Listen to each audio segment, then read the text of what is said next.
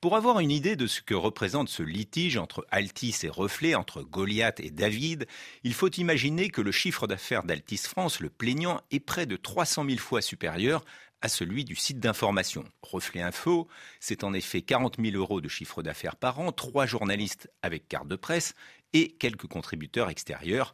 Qu'a donc fait ce modeste site pour mériter d'être poursuivi par le géant Altis, propriété du milliardaire Patrick Drahi?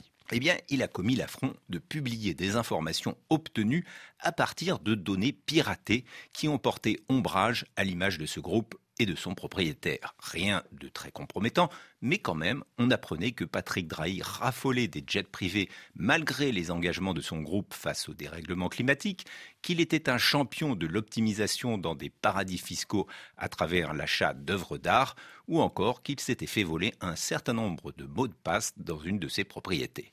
Le tribunal de commerce de Nanterre a rendu jeudi une bien curieuse décision.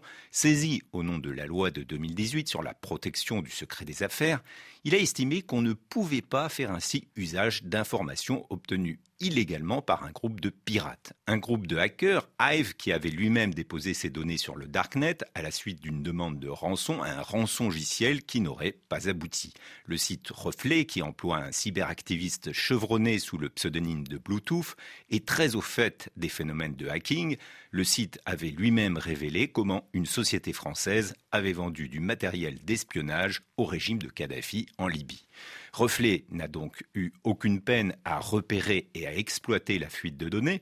Là où le tribunal de commerce a surpris, c'est qu'il a estimé que le site n'avait pas à retirer les articles sur Altis qu'il avait publiés, mais qu'il lui interdisait d'en publier de nouveaux. Une façon de protéger le secret des affaires, selon lui, mais pour Reflet qui a fait appel, il s'agit ni plus ni moins d'une censure qui s'opère non pas sur le passé, mais sur l'avenir de ce qui pourrait être publié.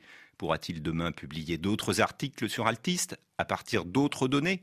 Quid des lanceurs d'alerte qui s'appuient sur de tels documents privés? La procédure Bayon a en tout cas été dénoncée comme attentatoire à la liberté de la presse par RSF comme par les syndicats de journalisme. Elle est aussi inefficace à en juger par la notoriété soudaine de reflets.